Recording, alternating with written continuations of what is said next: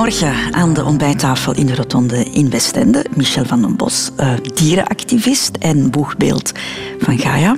Goedemorgen, Michel. Goedemorgen. Mag ik er ook bij vermelden, geen ochtendmens? Ja, dat mag. Dat mag. Ja, ik ben inderdaad niet zo'n ochtendmens. Weet je waarom ik het zeg? Nee. Ik zie het. Serieus? Ja. Hoe dat? Je hebt, ah, ja, ik je heb hebt je me... gekwetst bij het ja, scheren. Ja, ja, ja, ja, dat gebeurt Het is een beetje bloed. Ja, voilà, voilà. Ja. Dus vandaar dat ik dacht van, hij is niet altijd even goed wakker 's ochtends. Wel, ja, dat is soms wat, ja, wat te impulsief zijn 's morgens. Hè. Is dat, heeft dat te maken met niet goed wakker zijn of um, een beetje te snel willen zijn? Mhm. Wie zal het zeggen? Radio 2. De Rotonde met Christel van Dijk. Michel van den Bos, de afslagen op de rotonde van jouw leven. Alle beslissingen die je genomen hebt, die gaan we vandaag eens proberen in kaart te brengen. Zie je daar, behalve de liefde voor dieren, een rode draad in? Als ik een rode draad zie, dat is dan vooral uh, doorzettingsvermogen. Mm -hmm. um, soms against all odds, zoals ze zeggen. Hè? Maar uh, ik weet bijzonder goed wat ik wil en daar ga ik dan ook voor. Je zal ondergedompeld worden deze komende twee uur, Michel, in een bad met herinneringen uit het mm. verleden. Sta je daar huiverachtig tegenover? Nee. Nee, want ik, als ik terugkijk naar het verleden, moet ik zeggen dat ik toch wel bijzonder goede, plezierige herinneringen heb aan het verleden. Michel, je bent een publiek figuur en dan heb je ook een Wikipedia-pagina natuurlijk. Hè? En daar staat onder meer dit op te lezen. Ja. Michel van den Bos, Ukkel 23 juli 1961, is een Vlaamse dierenrechtenactivist en moraalfilosoof. Hij is voorzitter van Gaia. Voilà, dat is een stukje uit die Wikipedia-pagina. Maar wat daarop ontbreekt, Michel, dat, uh, ja, dat zijn jouw jeugdjaren. Hè? De periode waarin de kiem gelegd werd uh, van wie jij later geworden bent. Maar wij hebben die leemte opgevuld Ja. met de hulp van Han Koeken. Michel van den Bos is geboren te Ukkel op 23 juli 1961 en opgegroeid in Beersel bij zijn bewust alleenstaande moeder en grootouders. Enig kind Michel was op school een voorbeeldige leerling. Zo verzekert de hoogbejaarde broeder Remy, die hem Nederlandse les gaf. Ik vond dat Michel een zeer aangenaam type was, waar, we het beste van verhoopten. En Michel is daarin geslaagd. Ook jeugdvriend en achternaamgenoot Mark van den Bos was onder de indruk van het IQ van de voorbeeldige Michel. Als hij 12 jaar was, dan las hij al Franse, Engelse, op latere leeftijd zelfs Duitse boeken. Hij wist veel. En niet alleen in het kopje zat het goed bij Michel, ook lichamelijk kon hij zijn mannetje staan, weet Mark. Ja, ja, ja. Uh, hij was een goede voetballer, een goede voetballer. En ook redelijk hard. Hij trok zijn beentje niet weg eigenlijk. Uh. Harde Michel leerde ook al van jongs af aan opkomen voor zichzelf. Al liep het niet altijd even goed af. Het was de bluts met de buil. Soms letterlijk, vertelt Mark. We hadden een fort gebouwd en dan waren er grote jongens die, die dat fort kwamen stuk maken. Die smeten dan met stenen. Wie kreeg er een steen op zijn hoofd? En ging er met een gat in zijn hoofd naar huis. Dat was Michel. Uh, we waren rond de kerk aan het spelen. Daar is een hele grote muur. Wie daar is afgevallen, dat was Michel. Maar bovenal was slimme en sluwe Michel sociaal geëngageerd. Dat getuigt professor aan de VUB Roland Corlui, die fysische antropologie gaf aan Michel in de richting moraalwetenschappen. En hij twijfelde toen al tussen, wat ga ik doen later? Ga ik voor mensenrechten of voor dierenrechten opkomen? En prof. Roland kreeg van Michel hulp bij controles van illegale dierenimporten, met controles op uh, uh, de vliegvelden, in de haven enzovoort. Dat, de, dat heeft hij allemaal, allemaal gedaan. En toen in 1985, na de viering van 25 jaar onafhankelijkheid in Zaire, in de bagage van koning Boudewijn ivoor, luipaardenhuiden, delen van olifantenpoten en zelfs twee levende chimpansees werden aangetroffen, was voor prof Roland en voor Michel de maat vol. En ze stapten samen op de barricade en naar de pers. Dat was werkelijk zijn en, en mijn eerste groot wapenfeit enzovoort, de weerklank dat dat heeft gekregen uh, in de pers en ook in het buitenland en met gekende primatologen. Uh, toen heeft hij gezegd, definitief, hoezeer ik ook geëngageerd ben voor mensenrechten, het worden de dierenrechten. En zo geschiedde. Mensen hebben rechten, maar dieren verdienen dezelfde rechten. En dat zou de missie worden van Michel. En de rest is history een stukje jeugd en ook al een aantal onderwerpen waar we het vandaag over zullen hebben. Maar wat mij vooral opvalt, geboren voor het ongeluk. Michel van den Bos. Als er een steen valt, dan valt hij op valt hij jou. op mijn hoofd. Nee, ik was een beetje een, eh, een maverick, zo, zoals ze zouden zeggen. Hè. Dus ik, eh, ik durfde wel al eens risico's nemen, zoals hij verteld heeft. Hè. Dus we spelen aan de kerken. Dus, ik zag dus er is een tak. Hè, en dat moet dan, en ik, in mijn verbeelding was dat een liaan. Ja, ja. maar uiteraard brak die liaan af. Hè.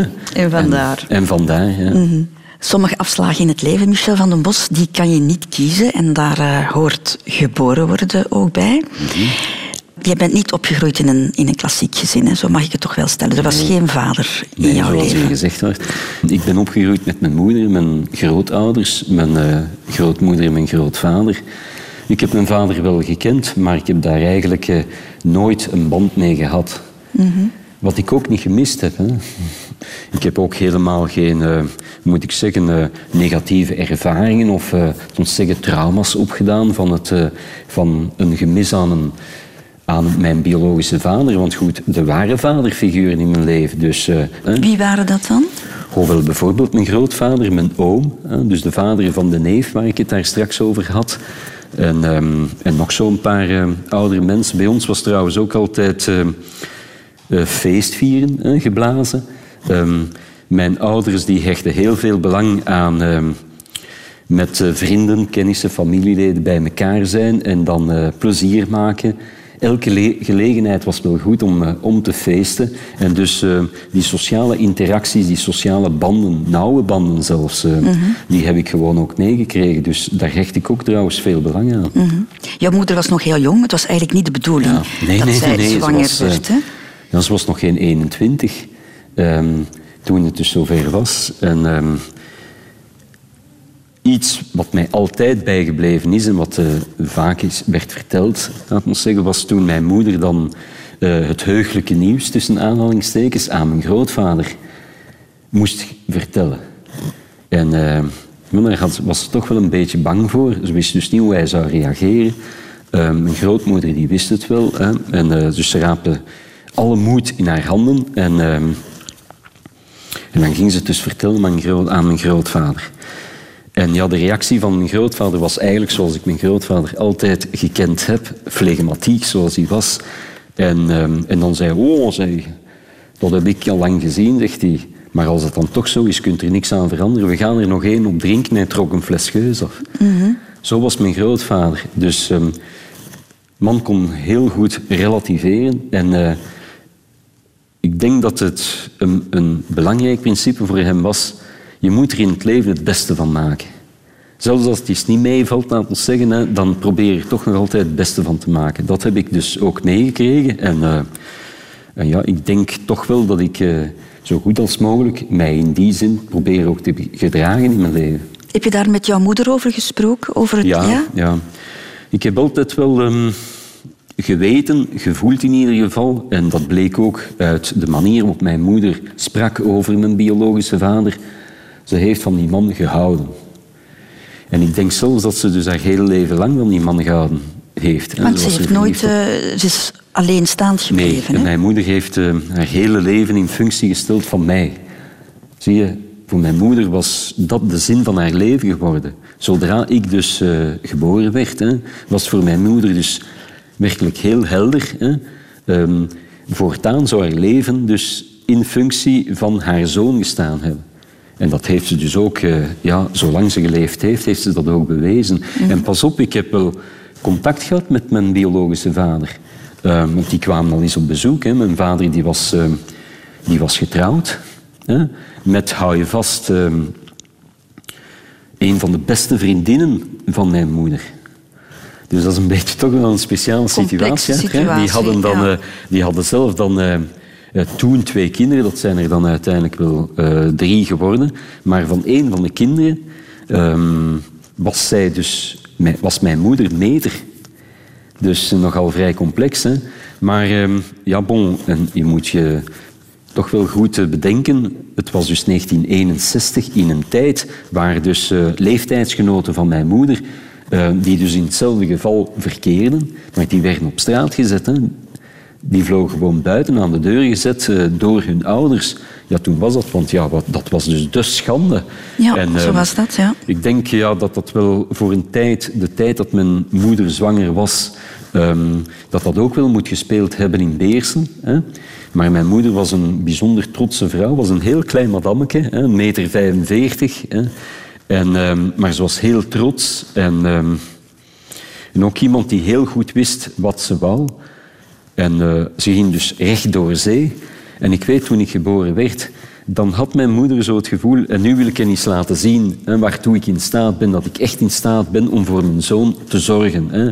En er moet, niemand, er moet niemand zijn die zich daarbij bemoeit. Hè. Ik kom er wel, ik speel dat wel klaar. Nu, zij heeft dat ook wel, wel bewezen. En dan... ehm, wandelde met mijn moeder eigenlijk de hele dag met mij dus door het dorp, hè, om dus duidelijk te tonen aan de mensen, voilà, hè, ik ben als moeder hè, eh, perfect in staat om als alleenstaande moeder, ongehuwde moeder, voor mijn zoon te zorgen.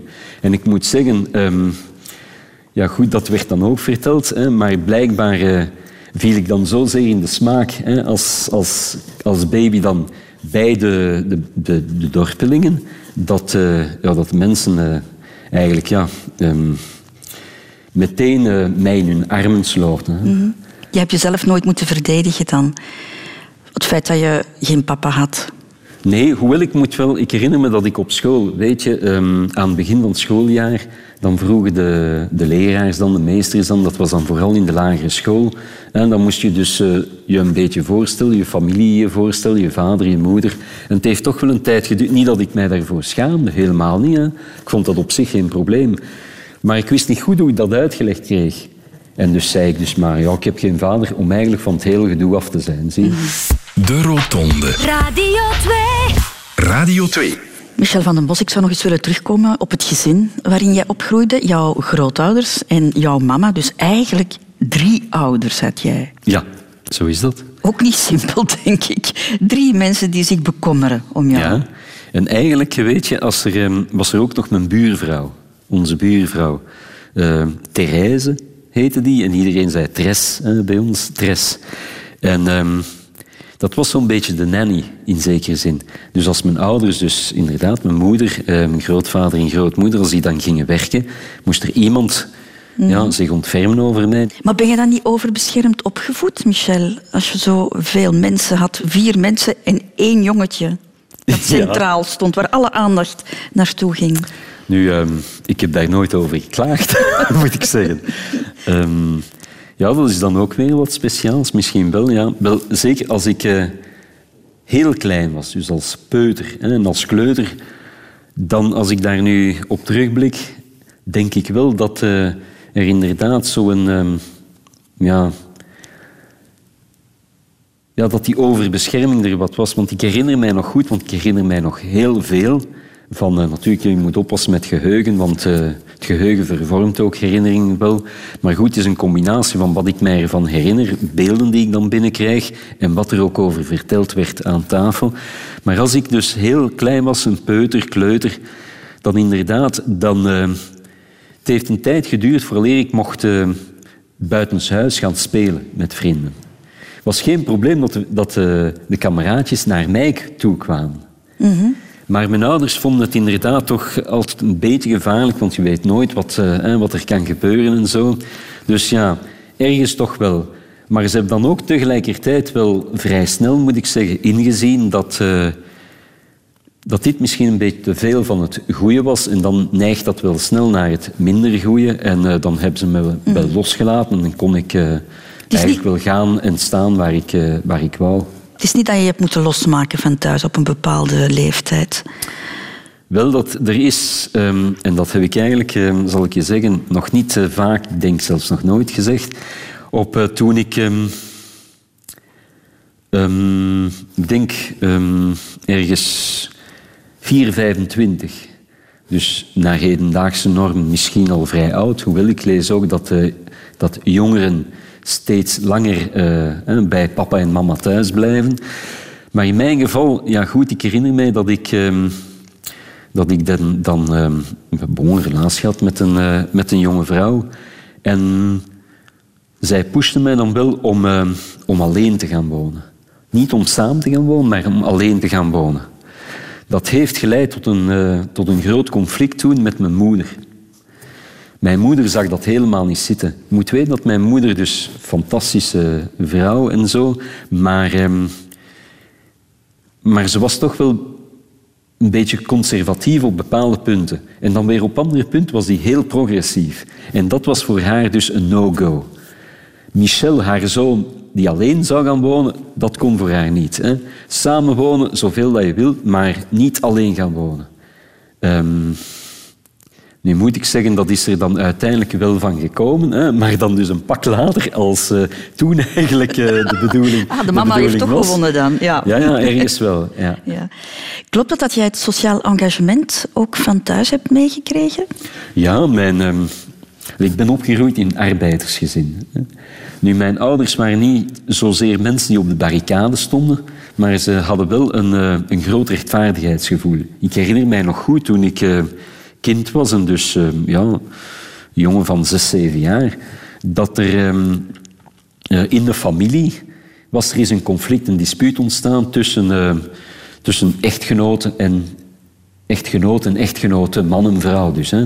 En dat leek wat te ontaarden. Hè. Eerst van eh, verbale agressie naar eh, fysieke agressie. Bon, dat is dan wel wat, wat geluwd. Maar er waren er ook kinderen. En op dat moment, mijn ouders hebben niet getwijfeld, hebben die kinderen dan binnengepakt. Tot dus, laten we zeggen, de spanningen wat, eh, wat Ah, ja. gedaald waren. En, eh, en dan kon dat weer. Nu, mijn ouders hebben ook eh, toch wel een aantal keren de kinderen van mijn biologische vader ook, eh, ook binnengepakt. Hè. Toen daar dus in het gezin behoorlijk wat spanningen eh, ontstonden. Mijn biologische vader heeft mij toch verteld, dat was dus geen gemakkelijke. Hè. En eh, dat moet dus ook niet evident geweest zijn om met die man samen te leven. Dus eh, ja, Boot zat er dan wel al eens dikwijls op. En dat was dan geen situatie voor kinderen om dat mee te maken. En wat deden mijn ouders? Die pakten die kinderen dan binnen. Bij jou heeft het wel langer geduurd eer het naar, naar boven kwam, hè, dat sociaal engagement. Kan ik zeggen dat het in het laatste middelbaar, dat daar een trigger geweest is, een, een, keerpunt? Ja, ja zeker. Want En- het ging toen, ik ga het even kort vertellen, twee leraars die ontslagen gingen worden. Ah, ja. ja. En, en, en jij hebt toen, jij hebt toen op de barricade gaan staan, de eerste keer. Jij weet zo ongeveer alles van mij, Christel. Aha, dat is mijn taak, hè? Ja. Dat is zo, ja, inderdaad. Laatste middelbare. Ehm, ik was dus zoals je broeder hè, die ik een van de beste leraars uit mijn, ehm, mijn schoolloopbaan, om zo te zeggen, ehm, gevonden heb. Altijd, nu nog trouwens. En ehm, toen gebeurde iets wat wij dus toch wel ehm, onrechtvaardig vonden. Dat was dus een leraar biologie en een leraar, een lerares muziek. En die stond dus op het punt om ontslagen te worden. Wij vonden dat zeer onrechtvaardig en dus inderdaad hebben we dan de beslissing genomen om te staken. En ehm, dat werd dus niet ehm, echt ehm, positief onthaald bij de directie dan, bij de schooldirectie. Was jij de leider van de groep, En ik Michel? was wel, ja, ik, ik werd aangeduid om te gaan onderhandelen dan met de directie.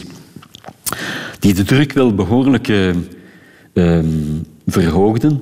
In die zin dat ze dus wel wat eh, chantage pleegden. En zeiden, maar Michel, allee, zo'n goede leerlingen dan, hè, weet je wel, je speelt hier met je toekomst. Want, eh, hè, ehm, dus ik zou je toch aanraden om, ehm, om te dimmen. Hè. Nu ja, dat moest men nu net niet tegen mij vertellen, want eh, dat stimuleerde mij om er nog eh, straffer tegenaan te gaan, zie je. En dus uiteindelijk, dus via die onderhandelingen, zijn we dan toch tot een compromis gekomen. Waar wij dan uiteindelijk niks meer over te zeggen hadden. Namelijk, er is dus één leraar die is moeten gaan en een andere die is gebleven. Was dat een belangrijk moment voor jou, dat je besefte van, ik kan dat wel? Ik kan onderhandelen, ik kan iets bereiken? Toen besefte ik dat niet zo. Niet zo. Maar eh, het is duidelijk dat het er blijkbaar wel in zat. Hè. Radio 2. De Rotonde. Wat waren de verwachtingen op schoolgebied voor jou, Michel van den Bos? Ik moet zeggen, het heeft heel lang geduurd voordat ik eigenlijk wist wat ik nu echt eh, ging doen en uh, voordat ik er mij van bewust werd waarvoor ik echt in de wieg gelegd was. Nu, ik heb inderdaad altijd en van jongs af aan geweten wat ik later ga doen, dat gaat iets speciaals zijn, iets bijzonders. Dat is vreemd, hè? Dat is heel vreemd, ja. Ik wist dus uh, voor de drommel niet wat dat nu precies ging worden, want, uh, want toen ik uh, kind was, vier, vijf, zes, zeven jaar of zoiets, of acht jaar iets ouder, En men vroeg mij, wat ga jij later worden, jongen? En dan was het zo de klassieke antwoorden van eh, politieagent, eh, eh, dat soort van dingen zo. En ehm, ik probeer dat dan ook als, als, eh, als kind dan waar te maken. Want ik had dan mijn uniform van, eh van Zwaantje, hè, dus met alles erop en eraan enzovoort. En dan, eh ja, bon, dan terroriseerde ik zo'n beetje de buurmeisjes. Als jij iets doet, dan doe je het goed. Absoluut, ja. Het moest altijd wel een beetje echt lijken, hè, want anders deed ik niet mee. Want je was een goede student, je hebt Latijn wiskunde, later Latijn wetenschappen gedaan. Ja. Dat is een ideale richting om daarna geneeskunde te gaan doen of zo. Maar dat doe jij dus niet. Nee, nee. Jij kiest voor iets totaal anders. En dat had weer te maken ook weer, zoals dat ook bij zoveel mensen gebeurt, met een leraar, de leraar Latijn. Eh, Smets heette die, de man is ondertussen ook overleden. Is een, eh, was al bij leven een legende, moet ik zeggen. En eh, het is die man die dus tijdens de les Latijn, ehm, en wat hij dus op een meesterlijke wijze, eigenlijk een boeiende, meeslepende wijze eigenlijk gaf, eh, bijvoorbeeld, wij lazen dan Asterix eh, in het Latijn, Asterix en Obelix, maar in het Latijn was, was schitterend. Naast dus eh, ja, de, de oude eh, teksten in het Latijn van de oude filosofen enzovoort. En het is hij, hij gaf ook Grieks. Ja, nu ja, dat, dat stond niet op in het programma, maar hij deed het dus toch. Dus we kregen altijd dus dat extraatje mee. En eh, ik vond dat allemaal bijzonder boeiend. En dan gaf hij dus filosofie. Hoorde, stond ook allemaal niet in het programma, maar hij deed, hij deed dat dan. En daar, hij heeft daar eigenlijk mijn, eh, mijn toch wel mijn ja, fascinatie is misschien wat overdreven, maar toch heeft hij mijn voorkeur voor filosofie heeft hij daar aangewakkerd. Want je gaat dan moraalwetenschappen Ja, studeren. dat was dus hè? echt een bewuste beslissing. En dat had te maken met het feit dat ik op dat moment in mijn leven eigenlijk eh, een beetje begeesterd was door, eh, door wat mensen elkaar voor vreedheden allemaal kunnen aandoen. Doorheen de geschiedenis enzovoort. En eh, de, ja, ik kwam toen zo wat in contact voor het eerst echt eh, vrij diepgaand met eh, wat er dus tijdens de Tweede Wereldoorlog gebeurd was. de concentratiekamp en dat. En dat waren zaken die mij echt wel eh, ja, eh, heel erg boeiden. Die raakten mij ook heel erg diep. En ehm, ik kon moeilijk eh, verstaan hoe het mogelijk was dat mensen elkaar zo'n zo'n vreedheden aandeden. En dus ik wou dat te weten komen, wat de oorzaken daarvan waren. En dat heeft mij vooral ehm, ja, echt gepusht om, eh, om moraalwetenschappen dan te gaan studeren. Dat is een mooie richting, maar het is niet de richting waarmee je kiest voor een, eh, een zekere toekomst. Hè? Om, daar stond ik helemaal niet bij stil op dat moment. Zoals, zoals altijd dus. Hè. Ehm, ik had toen de beslissing genomen, dat wordt het. En, ehm, en ja, daar ben ik dan ook voor gegaan. Op een, er is een moment geweest dat ik twijfelde, want... En eh, ik was dat thuis gaan vertellen, die vonden dat allemaal oké. Bon, ik werd in dat soort zaken dus eh 100% gesteund, altijd en overal door mijn ouders. Die hebben me nooit tegengehouden om wat dan ook dus te gaan studeren. Die steunen mij volop. Maar ehm, gedurende een tijd is het dus, had ik dus zin om, eh, hou je vast Christel, om parapsychologie te gaan studeren.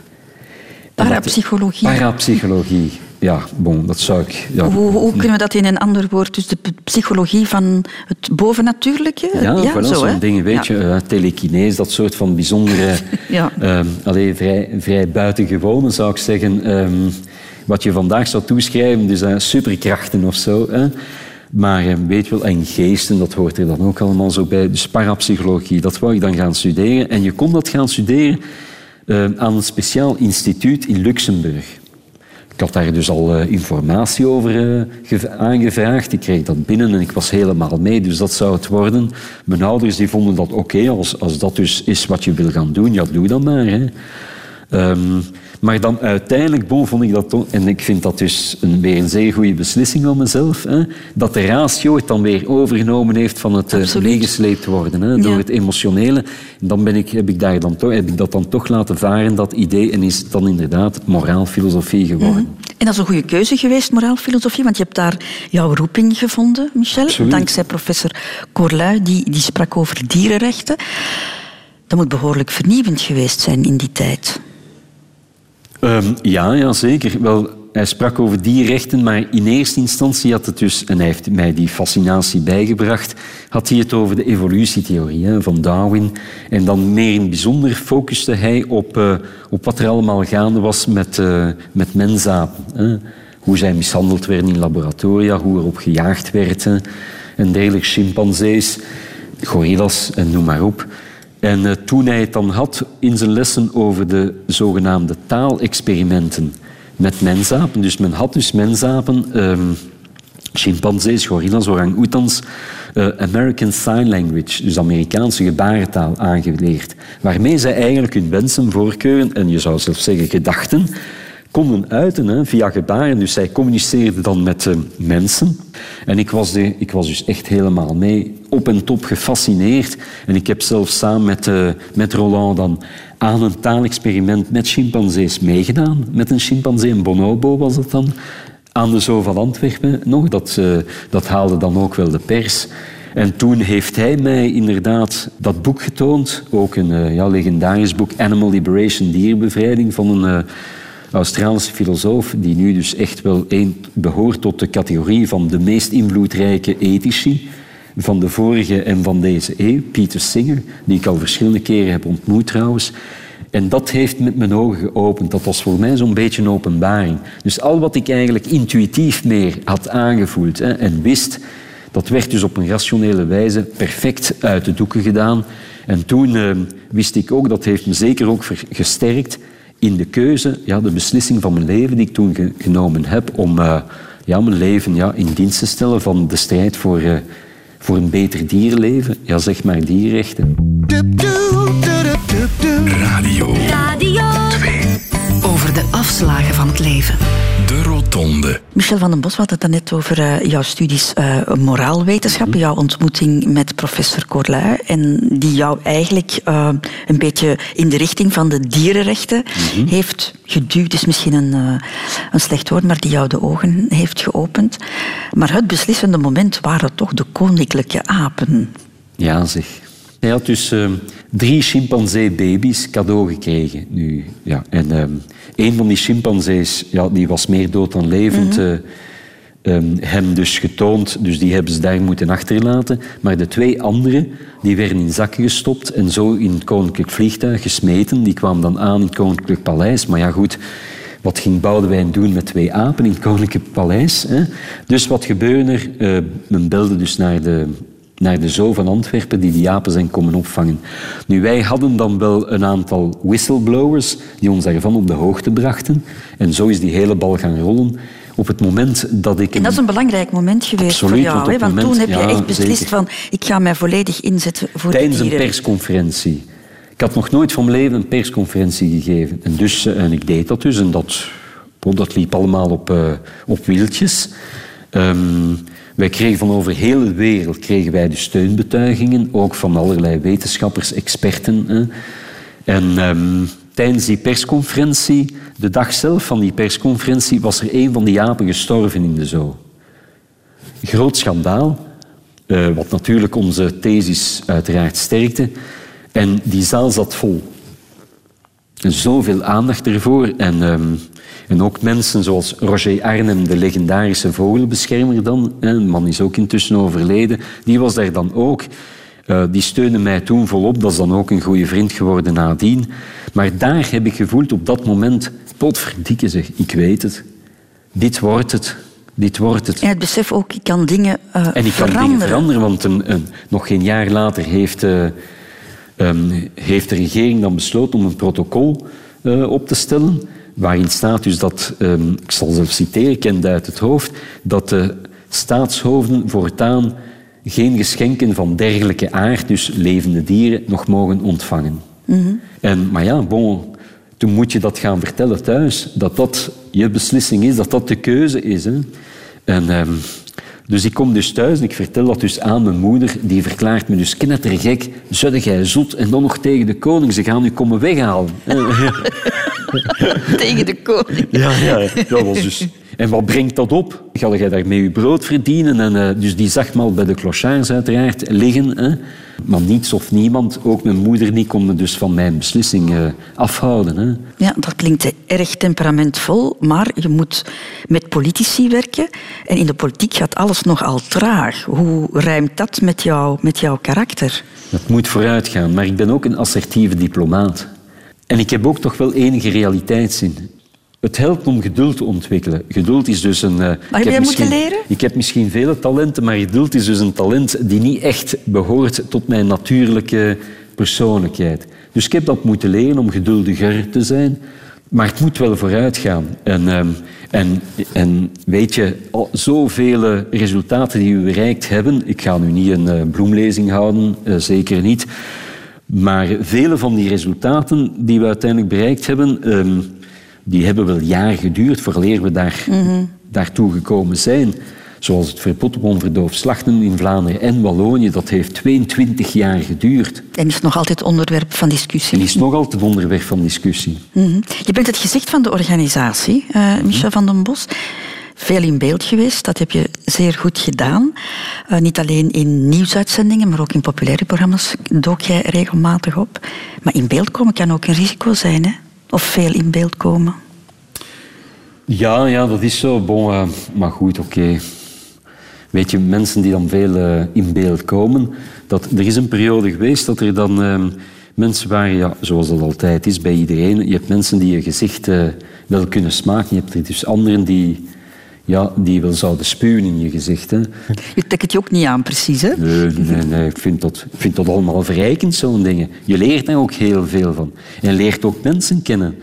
En hoe mensen toch eigenlijk wel echt zijn. Je, mag, en je leert ook dat je mensen niet eh, al te gemakkelijk in vakjes mag stoppen. Hè. En dat er heel wat meer is ehm, aan een mens dat je zo op het eerste zicht oppervlakkig zou denken. Ehm, je mag je niet verliezen in vijanddenken. Vijandigheid of rancune, dat is mij vreemd. Haat, dat is een gevoel dat mij vreemd is. Ik kan me wel ergeren. En, eh, en ik weet heel goed dat ik mij dus nogal vaak erger, erger en altijd dan... Maar als je daar dan achteraf op terugblikt, dan aan onbenullige dingen, laat ons zeggen. Maar als er echt op, op aankomt, ja, dan weet je wel wat belangrijk is en wat eigenlijk... Eh, hoe onnozel je niet moet zijn om je daar dus druk over te maken, zie je. Ik wil het eens graag hebben over ja, jouw keuze om ehm, duidelijk te weten wat je wil en daar dan ook 100% voor te gaan. Het is al een paar keer in het voorbije uur hè, op, eh, ter sprake gekomen. En dat was, dat was iets wat jij al van jongs af aan had, hè? Absoluut, ja. Mark heeft het daar ook eh, verteld, hè, op het voetbalveld, maar ook als ik me met iets bezig hield, dan beet ik me daar wel in vast. Heb je ooit fysiek gevochten, Michel? Nee, om dingen te bereiken? Absoluut niet. Ik ging liever lopen dan eigenlijk geconfronteerd te worden met eh, geweld eh, waar ik het slachtoffer van dreig te zijn. Dus fysiek eh, geweld, nee, dat is, dat is niks voor mij. Helemaal niet. Zo zit ik niet, zo zit ik niet in elkaar. Maar je bent er wel mee geconfronteerd Dat wel. ge- geworden. Hè? Het gebeurde onder meer in 98. hè. Toen ben je in elkaar geslagen Ja, door vijandelaars vergeten, aan de slachthuizen van, van Anderlecht. Dat is twintig jaar geleden. Ja, zo'n beetje, ja. Dat was eh, op de paardenmarkt van Anderlecht. En ehm, ja, daar ben ik inderdaad door veehandelaars dan in, in elkaar geslagen. Zal ik ook nooit vergeten, want dat was een heel rare ervaring. Het was alsof de tijd bleef stilstaan. Dus, ehm, dus die stokslagen die blijven maar komen. Hè? En nochtans, in real time gebeurt dat allemaal snel, heel snel. Maar ik had het gevoel dat de, de tijd stilstond. En die bleven maar slagen, slaan en slaan en kloppen enzovoort. Kreeg ik dan een, eh, een kniestoot in mijn gezicht, weet ik nog. En dan uiteindelijk, ja goed, eh, ik zag die haat ook in die ogen. Hè. Dus die ogen die werkelijk haat spuwden. Was je bang toen? Heel bang. Toen was ik doodsbang. Echt, want ik dacht, ze gaan me hier doodslaan. In het begin, ja, in het begin dacht ik, och ja, ik wel, wel uit. Maar toen ik dan op handen en voeten trachtte weg te geraken, en dat ging maar niet. Want eh, ze, vol, ze achtervolgden mij, ze bleven maar slaan, eh, ze- bleven maar schoppen. En toen viel ik weer neer en die stokslagen die bleven maar komen. Ja, toen dacht ik, ja, nu ben ik er geweest, het is hier gedaan. Omdat ik zag in dat gezicht van die vijandelaars, ja, die zijn eh, in staat tot het ergste. En die haat mensen was dus echt haat om te doden. Onvoorstelbaar, want nadien, ik, dat herinner ik me ook nog, toen werd een van die belagers, hè, die werd dan geïnterviewd voor de camera. En de journalist vroeg, eh, heb je hier nu geen spijt van? Want dat had nogal wat losgeweekt natuurlijk. Hè. Dus die handelaars ja, die werden dus eh, gewoon verdoemd door de hele bevolking. Hè. Ehm, ja, mensen zagen, ja, wie in staat is om zoiets een mens aan te doen, wat moet dat dan niet zijn bij de dieren die ze daar elke week eh, verhandelen? En die kerel die antwoordde, het enige waar ik spijt van heb, is dat ik niet, niet harder geslagen heb. Dat zegt natuurlijk wel veel. Wat heeft dat mentaal met jou gedaan, Michel? Ehm, ik herinner me dat ik s s'avonds ineengestort ben. Ik ben beginnen huilen. Hè. Ik ben uitgebarsten in tranen eigenlijk. Ik heb er wel toen, bon, dat is wel weggedemsterd, maar toch wel een, een trauma aan overgehouden. Want ehm, toen ik dan anderhalf jaar later met vrienden naar ehm Kurperwelter ging, dat was dus een tentoonstelling toen, en dat gebeurde in die kelders van Kuringen, daar in Anderlecht, dus vlakbij het, de paardenmarkt, vlakbij dat slachthuis in Anderlecht. En ehm, ik bevond mij op ehm, de tweede trede, weet ik nog goed. En opeens beving mij dus echt zo'n paniekaanval. Ik kon meer weg. En eh, toen heb ik gezegd, ik moet hier weg, ik moet hier weg. En toen ja, met een soort uiterste krachtinspanning ben ik dan inderdaad weggegaan. Omdat ik dus ja, telkens weer, ik heb het al gehad over die filmen die, die zich afspeelt, maar eh, inderdaad, die spelen zich weer af voor mijn ogen. En eh, heel lang, toen ik eh, van in de verte mensen zag die, die naar mij toe kwamen, die er een beetje uitzagen als de, de gewone vijandelaar, laten we zeggen, dan ging ik opzij.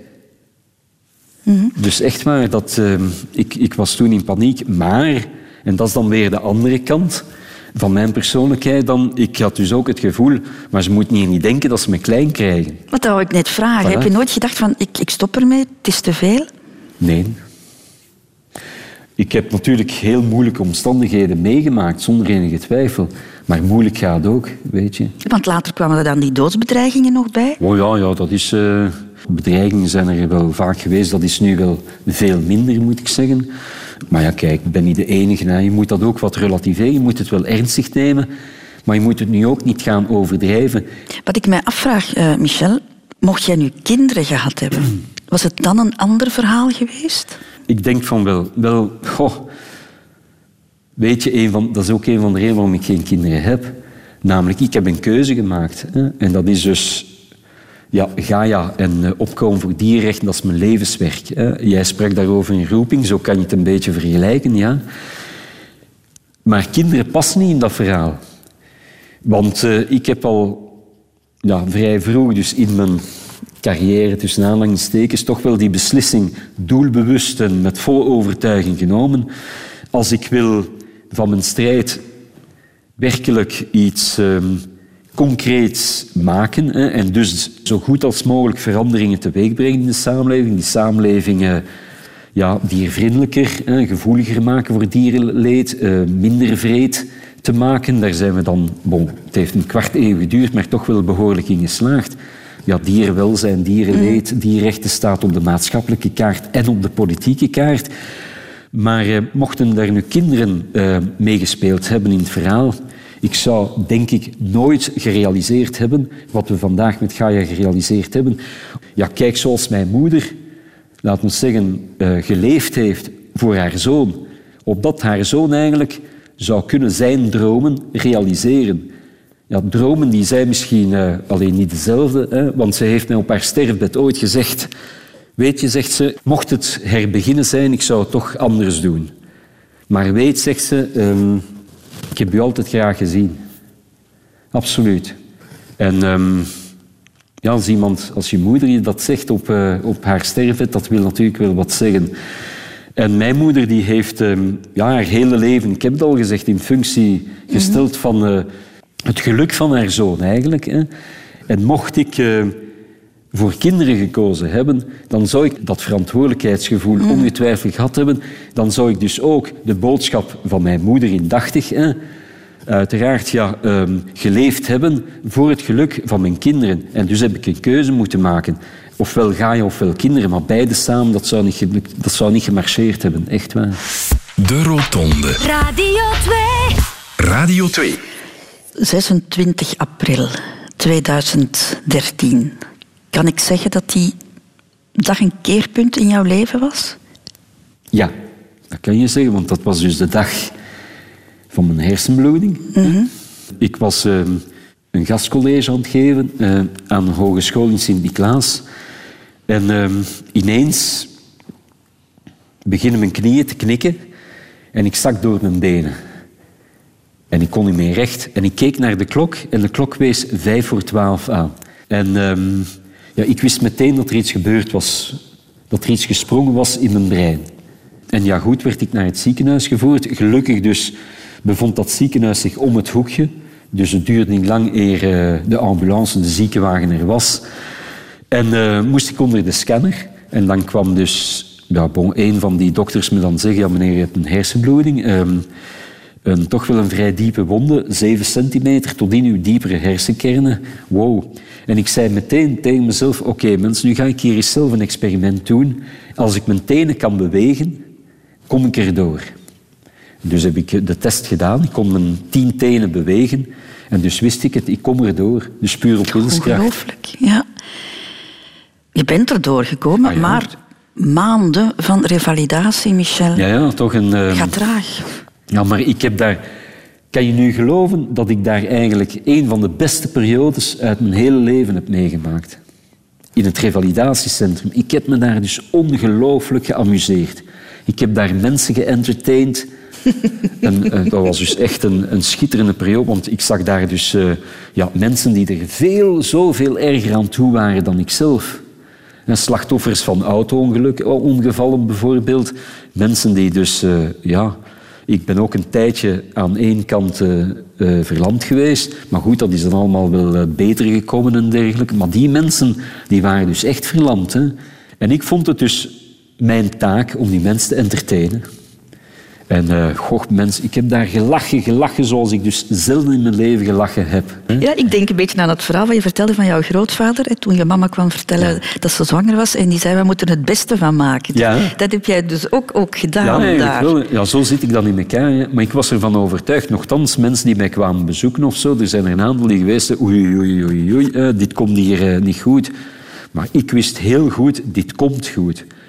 Nu, ik heb er hier en daar wat eh, mankementen aan overgehouden, maar bon, ik klaag niet eh, met die mankementen. Goed, ja, ik, eh, ik heb daar gewoon leren mee leven. En, En dan had je wel het geduld om, want het gaat traag, zo'n revalidatie. om- Wel, ik moet zeggen, ehm, die eerste maanden zijn echt cruciaal.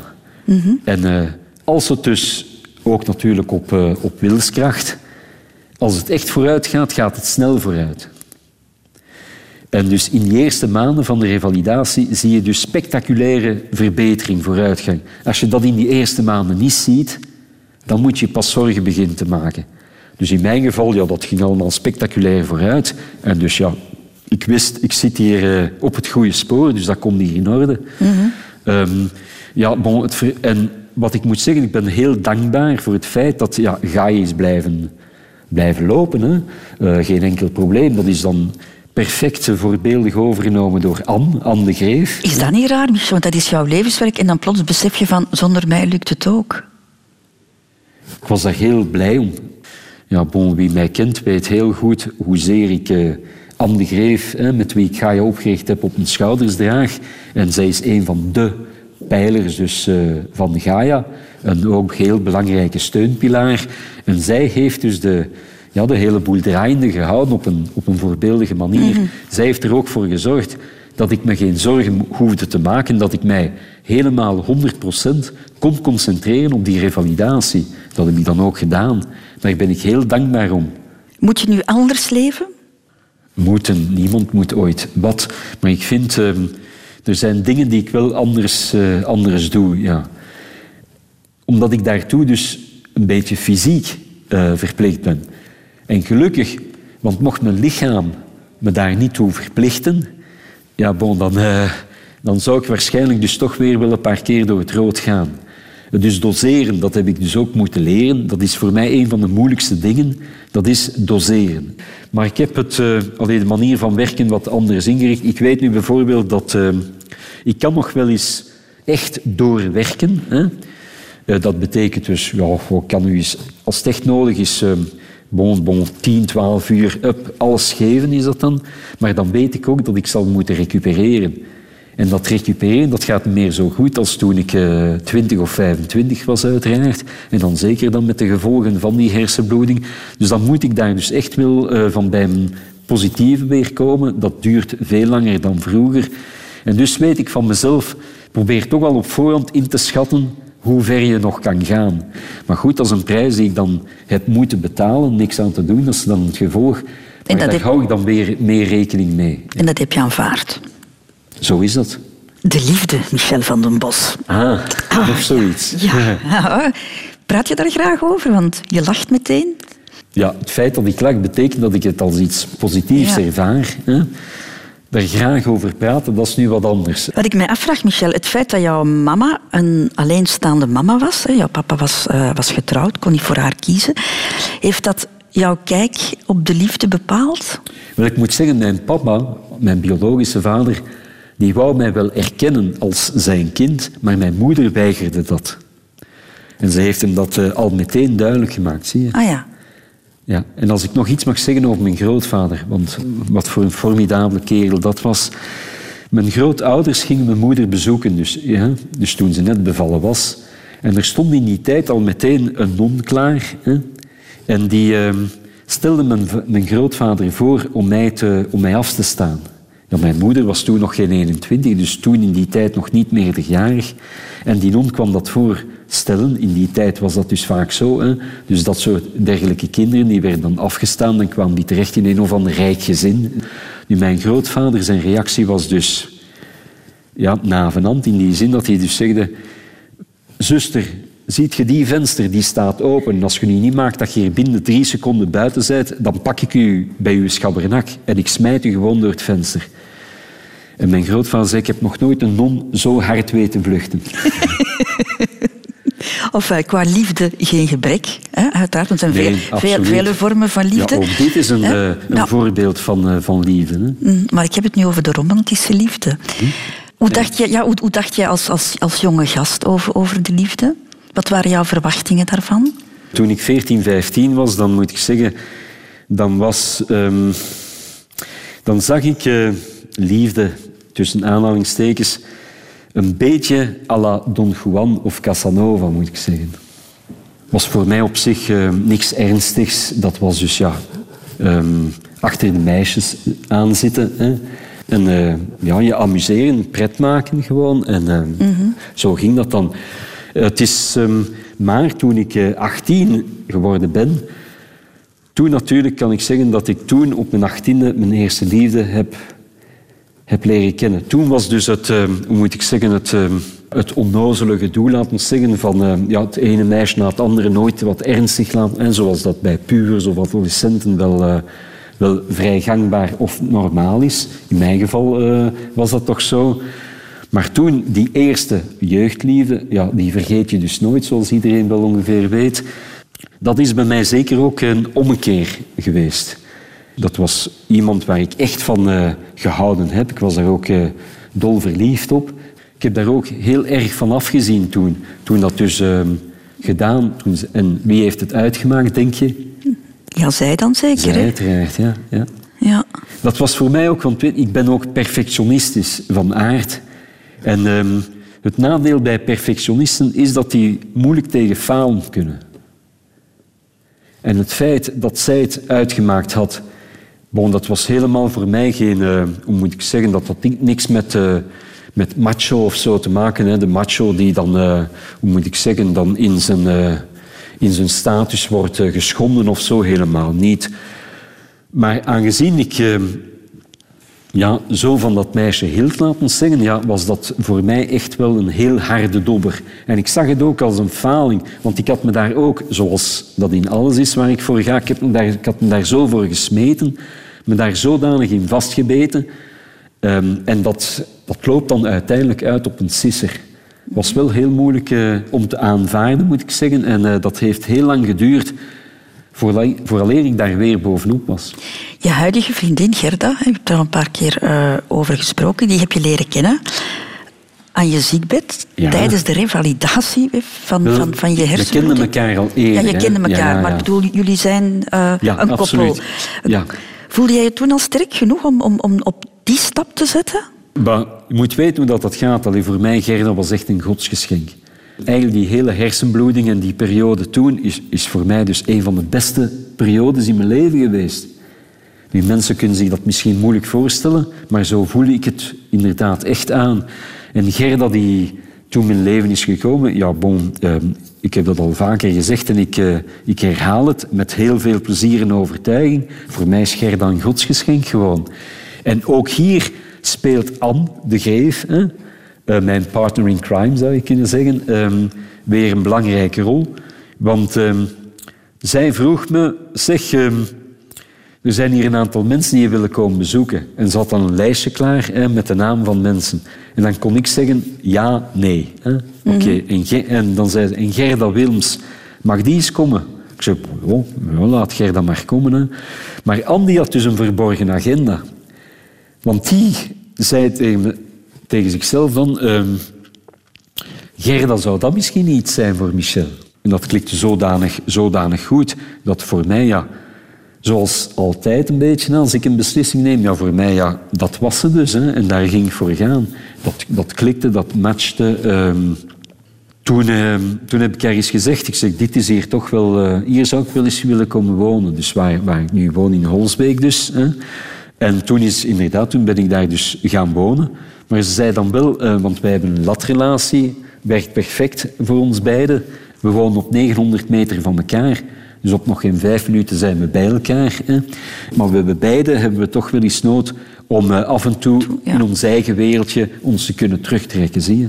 En mijn schoonouders die wonen dan recht over eh, waar ik woon dan. Dat heeft ook zo zijn voordeel, zie je.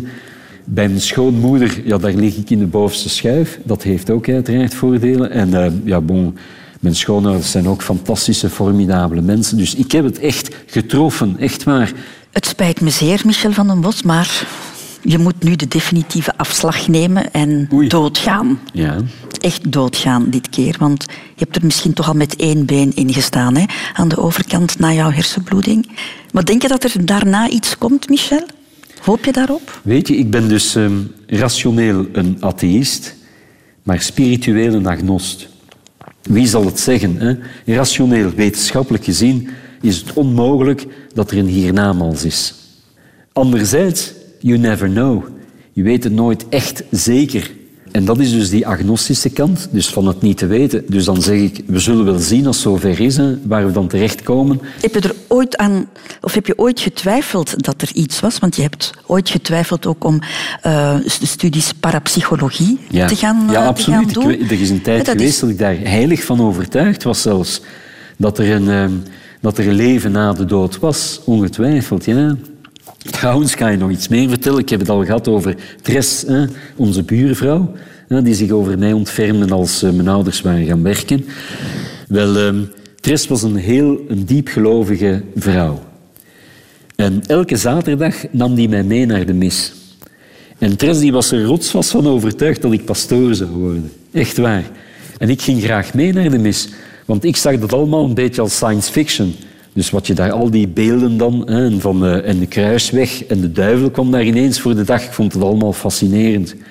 Tot ineens Star Trek op de BRT uitgezonden werd, werd in die tijd. En toen ben ik thuisgebleven. Want Star Trek vond ik toch nog iets fascinerender dan eh, de duivel in de kerk. Star Trek als vervanger voor de Ja, duivel. Ja, ja. In het leven, Michel, worden we jammer genoeg ook hè, geconfronteerd met de dood van anderen. Jij bent op dat gebied zeker niet gespaard gebleven. Hè? Jouw grootouders zijn gestorven, normale gang van zaken. Maar je moeder was nog heel erg jong, hè? 56. Ja, en mijn moeder is gestorven aan, een, eh, aan kanker, hè, bijnierkanker. En mijn moeder heeft verschrikkelijk afgezien. Maar ik bewonder zodanig veel de moed die die kon opbrengen, mijn moeder. Ik heb toen een moeder gezien die ik eigenlijk zelden heb meegemaakt. Want zij, heeft dus, zij is dus eerst opgenomen dan in het ziekenhuis. Dan hebben ze daar die, zo'n tumor uitgehaald van anderhalve kilo. Dus het was nogal iets. Het was precies een, eh, ja, een soort rotsblok dat ze daaruit halen. En dan de dokters die gaven haar ja, 95% kans om te genezen. En die herleefde gewoon, die bloeide open. Formidabel. Tot op het moment dat ze dus weer ineenzakte. En dan hebben ze haar in allerijl dus opnieuw naar het ziekenhuis gebracht. Dan heeft ze daar nog, ehm, ja, nog zes weken heeft ze dan nog geleefd. Snel gegaan, hè? Dat is heel snel gegaan. En de laatste week van haar leven ben ik bij haar gebleven, dag en nacht. En dan, zoals dat dan vaak gebeurt, zo ineens een opflakkering. S'nachts werd hij ineens wakker en die keek me aan en zegt, oh wel, wat doe ik hier? En die praatte gewoon alsof er niks eh, aan de hand was. En dan eh, enkele uren later stortten ze dan weer in elkaar dan, en dan was het weer eh, zoals eerder. Maar die heeft heel erg afgezien. En ehm, ik herinner mij nog heel goed het ogenblik dat ze dus haar laatste adem heeft uitgeblazen. En ik, ehm, ik ging naar buiten en ik hoorde haar echt ehm, krochen en zuchten en, eh, en puffen en doen van de pijn eigenlijk. Dus het was niet echt huilen van de pijn, maar het, had, het was een beetje zo van die dierlijke geluiden uitstoten. En eh, ik vond dat zodanig erg, want ik wist heel goed, ja, die ziet hier verschrikkelijk af. Ik zeg, mensen, laat het nu dus gewoon voorbij gaan. Laat het voorbij zijn. En ik kwam, het was dus alsof, ehm, ja, laat me zeggen, het Gouden Rijk mijn, mijn gebeden had verhoord. Ik kom binnen en ehm, ze heeft me aangekeken. Eh, ze heeft iets gezegd wat ik niet goed begrepen heb. En ze is, eh, en ze is gestorven. Ja, ja dat is... En het, maar het leuke is, weet je, je sprak nu, we hebben het hier even gehad over leven na de dood. Maar er hoeft op zich ook geen leven na de dood te zijn. Voor mij althans, nu ik nog in leven ben. Want, en dat is dan weer het goede nieuws, af en toe komt mijn moeder wel eens bezoek, op bezoek. In mijn dromen dan. Ah ja. En ehm, heel wat mensen die, die ik in mijn hart sluit, wel die mensen die bezoeken mij af en toe in mijn dromen. Dat zij, en ik, ik, ik vind dat zo formidabel. En ik voel me dan ook echt intens gelukkig. Als ik dus, en die mens komt dan, maar dat kunnen ook dieren zijn, hè? dus afgestorven eh, dieren, honden, poezen. Af en toe komen die eens op bezoek in mijn dromen, dan komen die daar ineens voor de dag. En eh, ik hoef daar verder ni- niks tegen te zeggen, maar ze zijn er dan wel. Hè? En, eh, en dan voel ik me echt heel gelukkig. En ik probeer dan die droom ook vast te houden, zodanig dat, dat ik me die kan herinneren en het beeld van eh, die mensen, of die dieren dan, dat ik dat kan zo lang mogelijk vasthouden. En dat, zoiets maakt me gelukkig. Vandaar dus ook, ik zeg altijd, ja, ja, uiteraard is er in zekere zin leven na de dood. In die zin dat ze mensen van wie je gehouden hebt en ook dieren van wie je gehouden hebt, die blijven voor eeuwig leven, maar dan wel in je hart, zolang jij leeft. Michel van den Bos, nog heel kort, de toekomst. Ja, ja, ja, ja, ja, ja. Ongetwijfeld. De toekomst is ook een toekomst met Gerda en met onze Zappa, onze Bouvier.